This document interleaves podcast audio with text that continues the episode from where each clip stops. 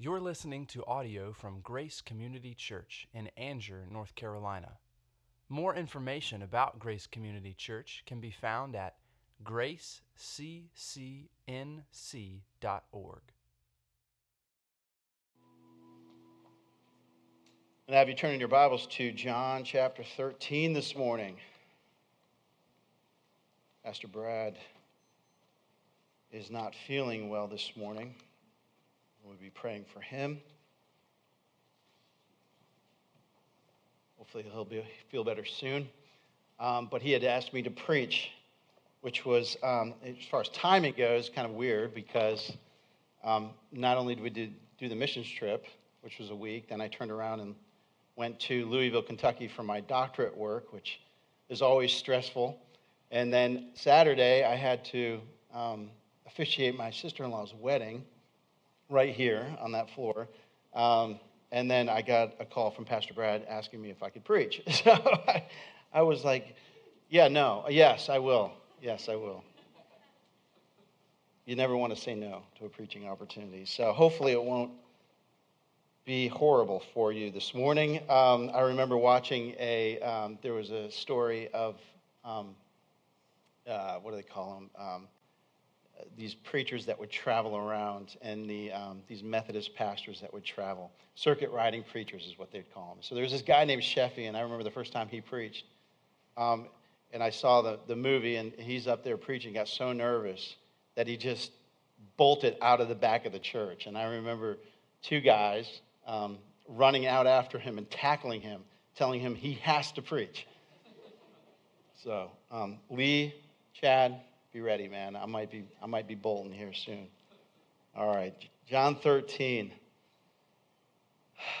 These are two verses that um, really stand out because of what they say. I'm going to read to you verses 31 through 35.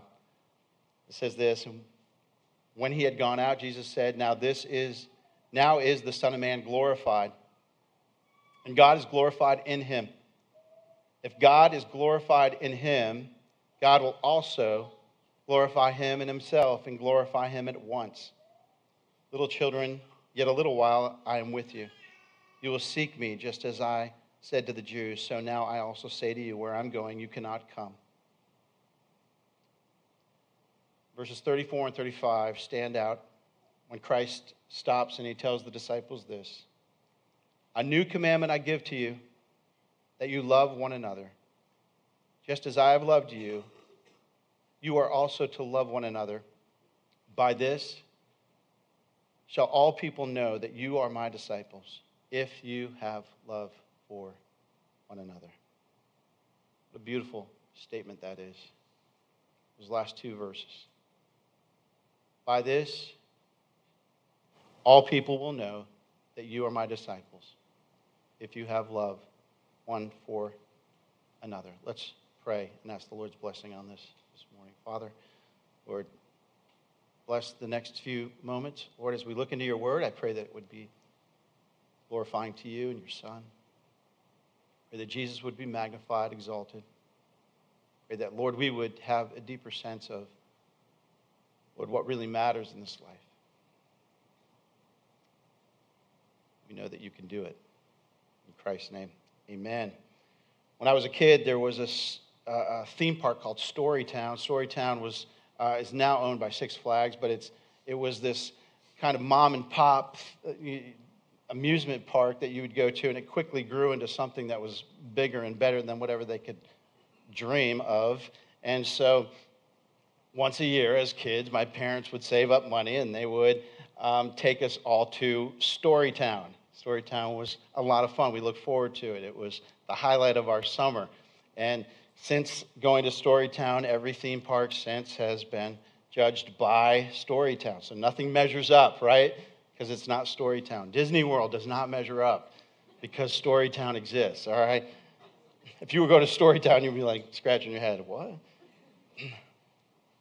As kids, things mean more to you than you think. And I remember as a four year old kid, they used to have this Western show where they would bring in these uh, two bank robbers and the idea was that you would watch this bank robbery go down, and you'd see these guys come out of the bank with their bags of loot, and, And the idea was they were supposed to come over and engage the crowd a little bit, probably anger the crowd. You wanted to be against them. And in some ways, you wanted them uh, to be captured. Well, at some point in the uh, little play that they do in front of this crowd, um, they single out a little kid who, um, at some point, is supposed to, when the robbers come over, you're supposed to slap one of the robbers on the backside. And that engages them to run. They jump over a fence at the other, other end of the, other end of the walkway, um, which is about 100 yards away, and they jump over and they get away from the sheriff. And the sheriff was the guy who comes out and really scares them. So, what, what enamored me was when the robbers came out and they were standing in front of me. Now, I'm four or five, so I'm thinking these guys are real deal robbers, right? I'm thinking this is the real thing, and I'm a little scared. I look at the sheriff, and he has this huge badge on his lapel that says sheriff, and I'm just enamored by it.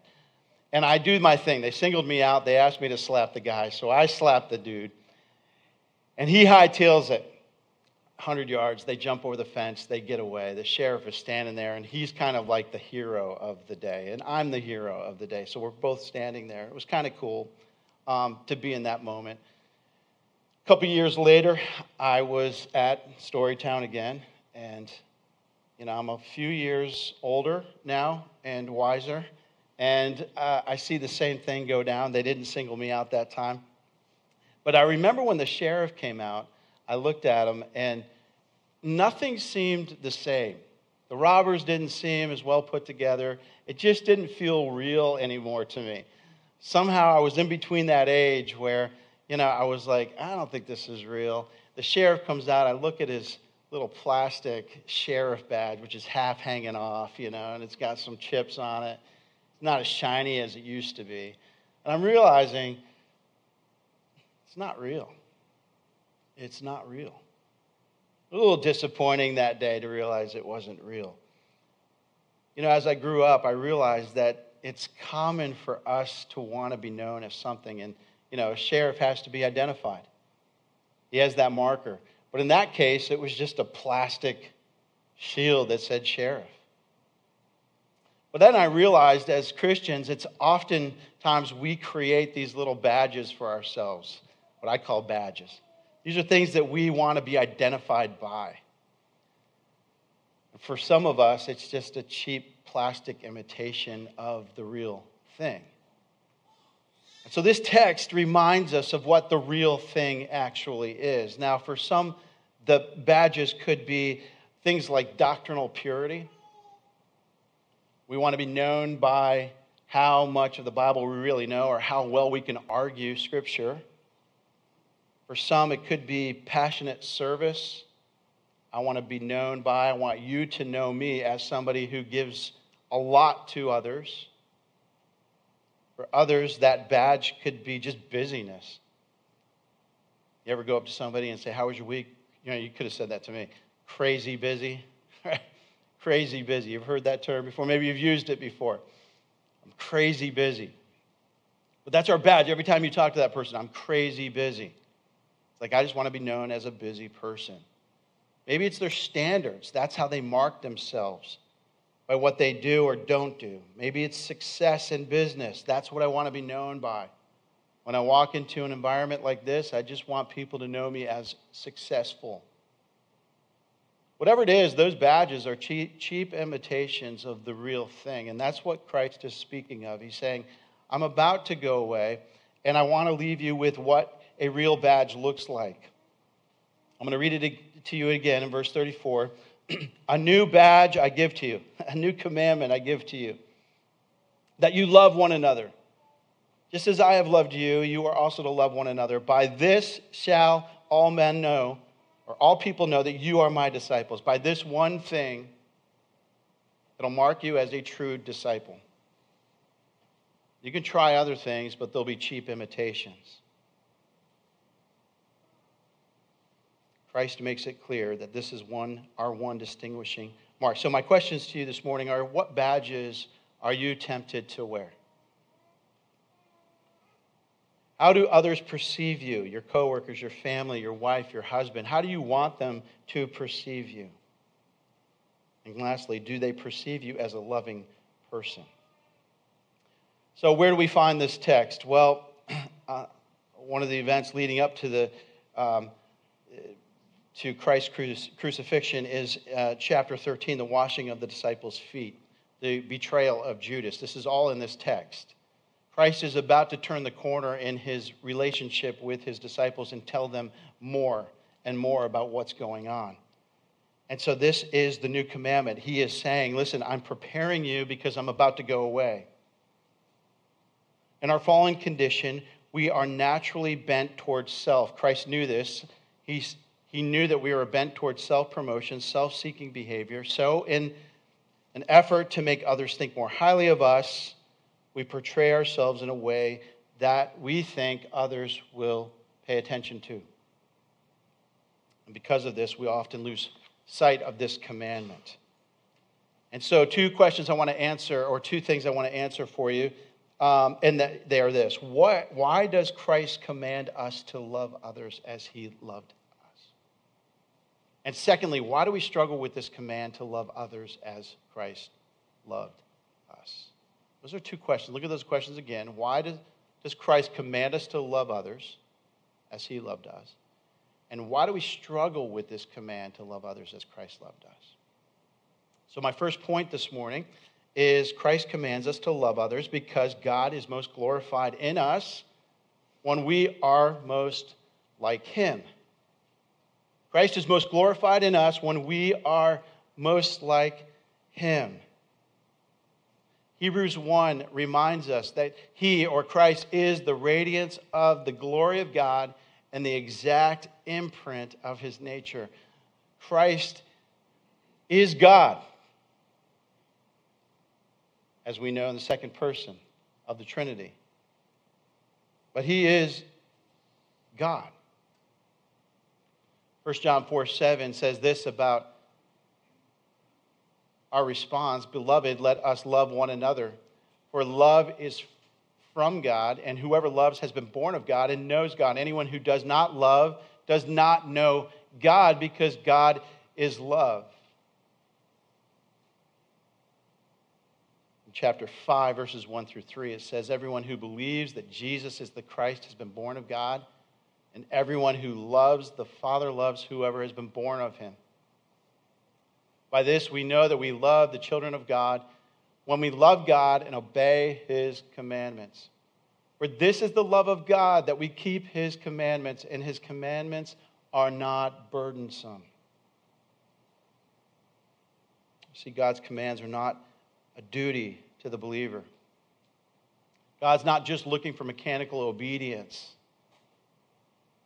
God's commands are in us, working through us. It's part of his grace. We fall into this stream when He opens our eyes to salvation. We fall into the stream of grace where we can actually start to love people as Christ loved us. Before that, it doesn't happen. The love that the world has in an unsaved state is not the same as what Christ is suggesting here. We as believers have the ability to love in a different way than the world loves. Our motives are different.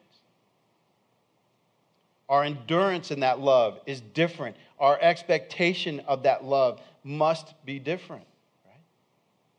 It's a supernatural love flowing through us. And this is how other people will know that we are his disciples. This is that one distinguishing mark how other people will know that we are his disciples. In the early days of Rome, there was one Roman leader who said something to the effect Take a look at the church and how they love one another, for they are willing and ready to die for one another. Example and maybe how that church was marked out by the love that Christ commanded here. So, what is love? Is love kindness, pleasantries, emotional sentiment, feelings towards someone? Is love the giving of a card or flowers to show someone you care, good thoughts to our fellow man. Well, Jesus gives us insight in verse 1 of chapter 13 of what this love really is. If you have your Bibles, you can look at verse 1. Now, before the feast of the Passover, when Jesus knew that his hour had come to depart out of this world to the Father, having loved his own who were in the world, he loved them to the end. He loved them to the end. Jesus said, I love them to what? To end of what? The end of himself? The end of his life? Of course, the answer would be yes. Jesus is saying, I am loving them with everything that I have. This is a self sacrificial love, something we would call Calvary love. Love is a spectrum which includes everything I mentioned above, but it goes deeper than that, and it does mean self sacrifice, a cost that many are unwilling to pay. But now we know we will have it in us because Christ lives through us. That is what love is. It is a sacrificial love. So, whatever view you have of love, this is what love is. You love to the end. Believers love to the end.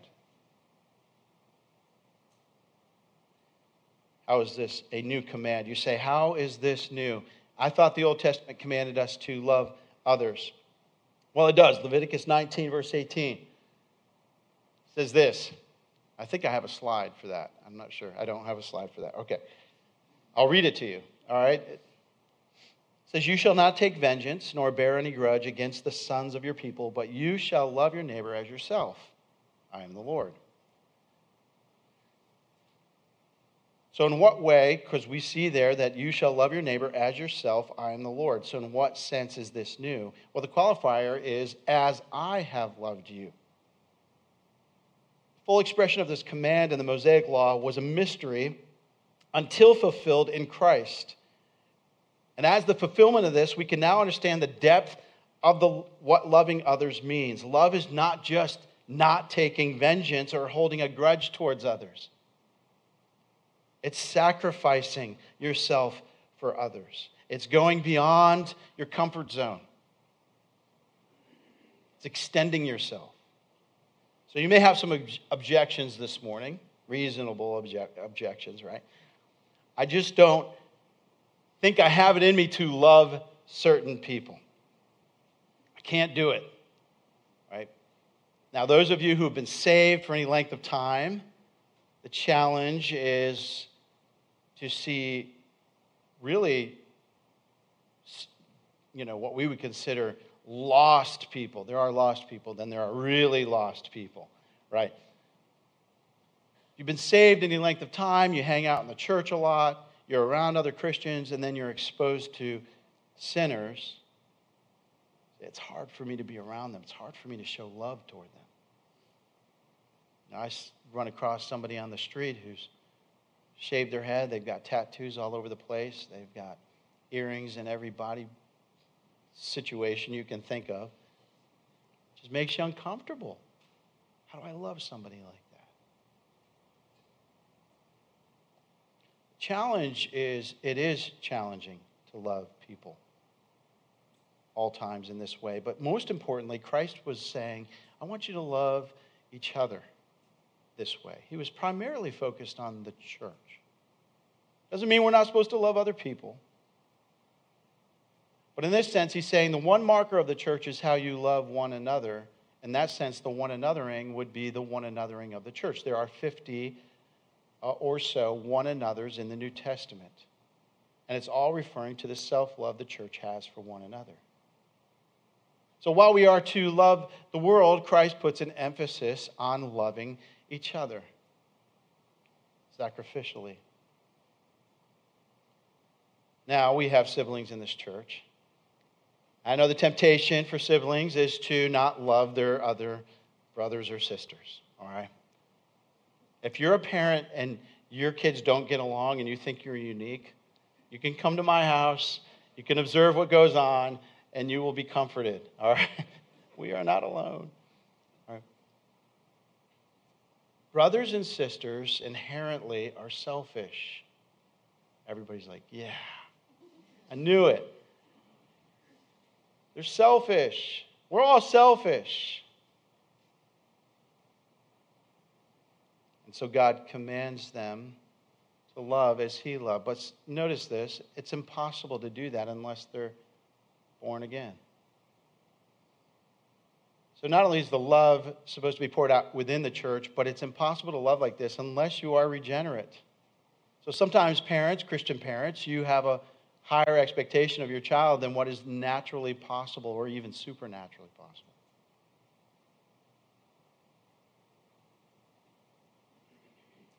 That doesn't give you a pass, you know, to hate on your sisters or brothers, all right?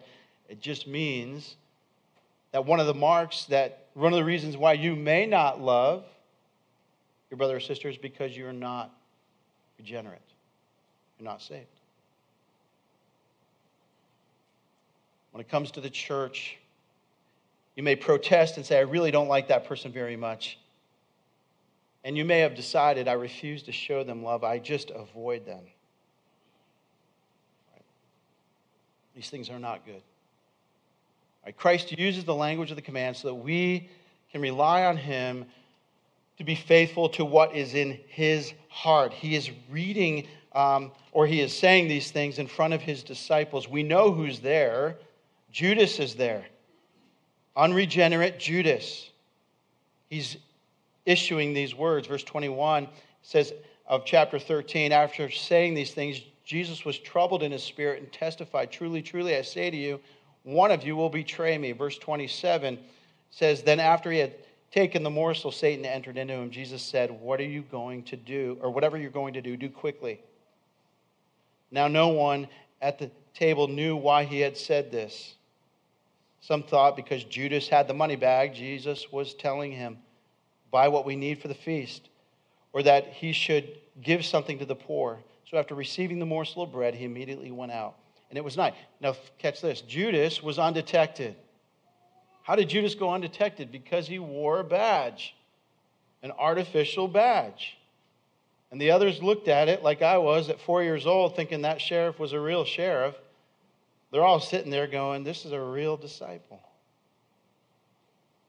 But then this happens, and they find out he did betray him.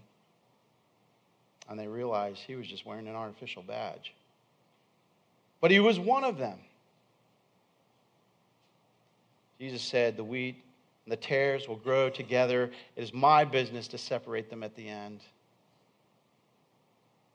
When Paul addressed the Ephesian elders in Acts chapter 20, he said, There are grievous wolves who will come out from among you. What makes the church so hard because there are some very unlovable people in the church. But this one mark distinguishes us from the world. How about Matthew, or sorry, Peter? Peter is shining example of somebody who is saved, who vowed to die for Christ, and that Christ says, Peter, before the, the cock crows three times, you're going to deny me. And Peter did. This is an example of somebody who is saved who fails to follow this command. So, what I'm suggesting to you this morning that Christ lays out is not an easy command, very difficult, but it's necessary. It marks us in this world as disciples of Christ. Now, you may not want to be marked as a disciple of Christ in this cancel culture. You may be reticent to suggest certain things, certain positions, because you know it will come back and haunt you. Listen, Christ didn't say, by your position on this or that, you will be known. He's saying, by the love that you share, you will be known as my disciples. So, one of the badges that we can often carry is a political badge or a position badge hey, I'm anti this or I'm pro this.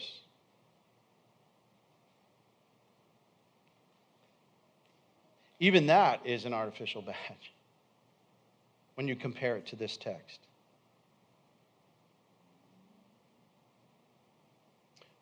This is an important theme throughout the New Testament Ephesians 3 16 through 19 says this. I'm pretty sure I have a slide on that. I was rapidly doing these this morning. For your sake, not for mine. I was like, you know, I want you to be able to read along. It says this, and I pray that you, being rooted, this is Paul's prayer to the Ephesian church. And I pray that you, being rooted and established in love, may have power together with all the saints to grasp how wide and how long and how deep and how, how high and how deep is the love of Christ. And to know this love that surpasseth knowledge. Now, think about that for a minute. This was Paul's prayer for the church. Being rooted and established in love, he's praying this that they may have power together with all the saints to grasp how wide and how long and how deep and how high is the love of Christ. I know I switched that, forget that. And to know this love that surpasseth knowledge. What did Paul see in the Ephesian church that would cause him to pray this way? You ever think that way? Like, why would Paul write that? And you start to wonder when you go to Revelation chapter 2, and he brings up the church at Ephesus. And what was the one thing that Christ calls them out for? They left their first what? Love. You see, we can't take our love for granted. We can't just assume because we're nice people, we're loving people. Niceness is not the same as love. Some of you are nice to other people in the church, but you don't love them. That's the temptation, right? Why do we struggle with this command to love one another as quickly? We struggle to love others as Christ loved us because love is not always appreciated by others. Love is not always appreciated by others, so therefore we are tempted to put on other badges that will get their appreciation. Right? Logic would say the more I love others, the more others will love me back. But Paul says, under inspiration, in 2 Corinthians 12 15, he says, And I will be very, I will very gladly spend and be spent for you. Though the more abundantly I love you, the less I be loved. That's troubling, right? Some of you may have found that in your marriages early on. Hopefully not. This is true in life.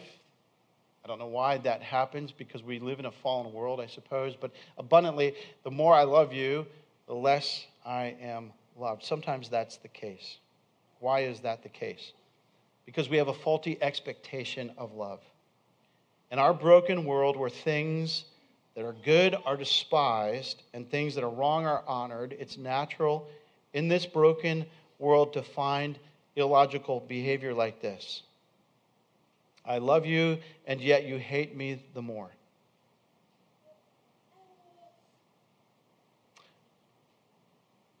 Someone quoted or has the quote, love wins, right? Love wins. I'm not sure that's what Paul was saying in 2 Corinthians 12 15. Love wins, right? Sometimes love doesn't win in the way you want it to win, so therefore we have a faulty expectation of what love will produce from others. Tired of loving on them because I get nothing back. I pour out, I pour out, I pour out, and I get nothing.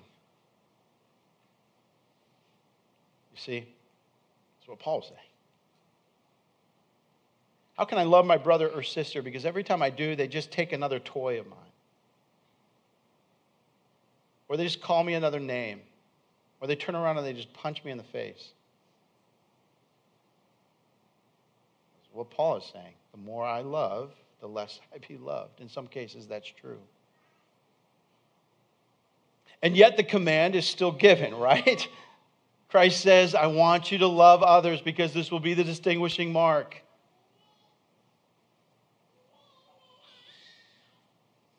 Others have a faulty perception of the worth of our love. This is also very challenging. Because not only do we have a faulty expectation of love when it comes to us, we have others who are not appreciating this love. And, and that's the challenge, right? We offer up something and it's rejected. We do something nice for our spouse and it's rejected. The time I bought a vacuum cleaner for my wife's birthday, sincere mistake, all right? Found out very quickly. She doesn't like vacuum cleaners on her birthday, all right? All right, so I waited for Christmas, all right? very smart, very intelligent person. Um, you know, it's the thought that counts, right? They say the thought that counts. But sometimes it's, you gotta, you gotta think of the thought that goes behind some of these things, right? My wife hates peanut butter. You know, peanut, to her, she was, she had a babysitter who made her eat peanut butter and banana sandwiches. Which, me growing up, I grew up with peanut butter and pickle sandwiches. All right? Right? Are you about to lose your stomach before lunch? All right. So, she hates peanut butter. So, out of love, I don't offer her anything with peanut butter. Right? She appreciates that of me. The vacuum cleaner, no. The peanut butter, yes. Right? Love isn't always appreciated because it isn't done the way the receiver wants it done. Ultimately, God is pouring out his love upon us. And it oftentimes goes rejected. He is the ultimate, ultimate giver of love. And yet, because it's not done the, the way we want it done, we oftentimes don't even acknowledge it. To illustrate this, I'll share with you a story. Washington, D.C. metro station on a cold January morning in 2007. The man with the violin played six Bach pieces for over 45 minutes. During that time, approximately 2,000 people went through the station, most of them on their way to work. After three minutes, a middle aged man noticed there was a musician playing. He slowed his pace and stopped for a few seconds and then hurried to meet his schedule. Four minutes later, the violinist received his first dollar. A woman threw the money in the hat and, without stopping, continued to walk. Six minutes more go by. A young man leaned against the wall to listen to him, then looked at his watch and started to walk again. Ten more minutes. Three year old boy stopped by, by his mother, uh, uh, stopped, but his mother tugged him along hurriedly. Kid stopped to look at the violinist again, but the mother pushed hard, and the child continued to walk, turning his head all the time.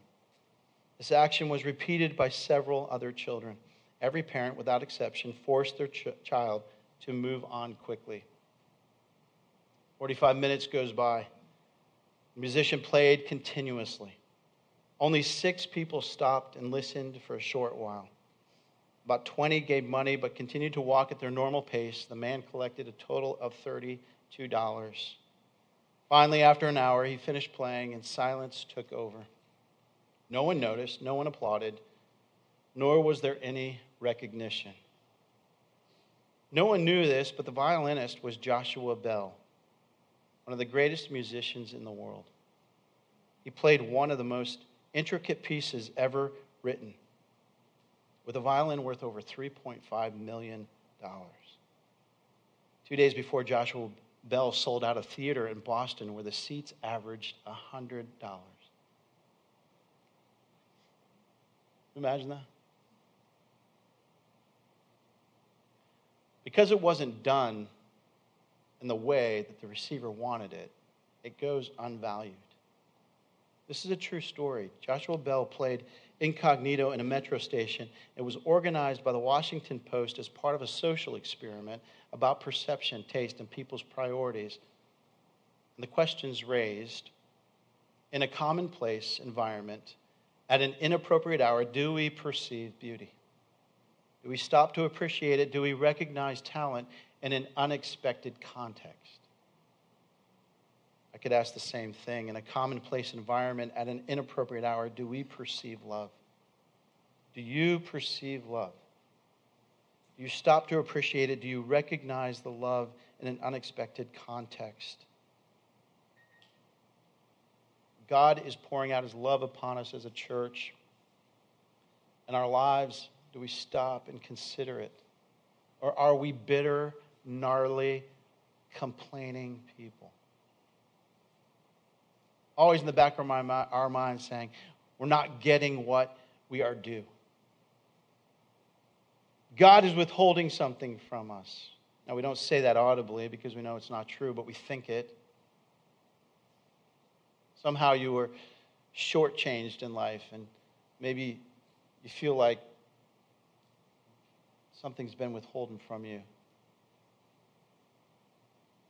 But here, God has been playing this beautiful violin throughout your life. And often that love goes unappreciated. When it comes to others, oftentimes you've thrown out your love and it's been rejected. You've done wonderful things for people and it just doesn't go appreciated, right? So the temptation is to build into your life something that will be appreciated. And oftentimes that is that Bible knowledge or, hey, I want to serve others. Maybe it's your busy schedules, your business success, your children's talents. That's an easy one, right? I want to tout my family. I want to be known by having the good kids. Your niceness, your kindness. We can pack our lives with these things and we can put those fake plastic badges on us. But they really don't matter. In the end, we are surrounded by a love that's hard to recognize and often underappreciated. I want to encourage you this morning that we are part of God's family. We give love sacrificially, and we must receive love in that way too. This helps us because the days are coming and are here where the difference between the church and the world are, are going to grow bigger and wider apart. And this world is going to have to look at a place and say, by their love, we know them as disciples of Christ. Grace Community family, you are loved and greatly loved.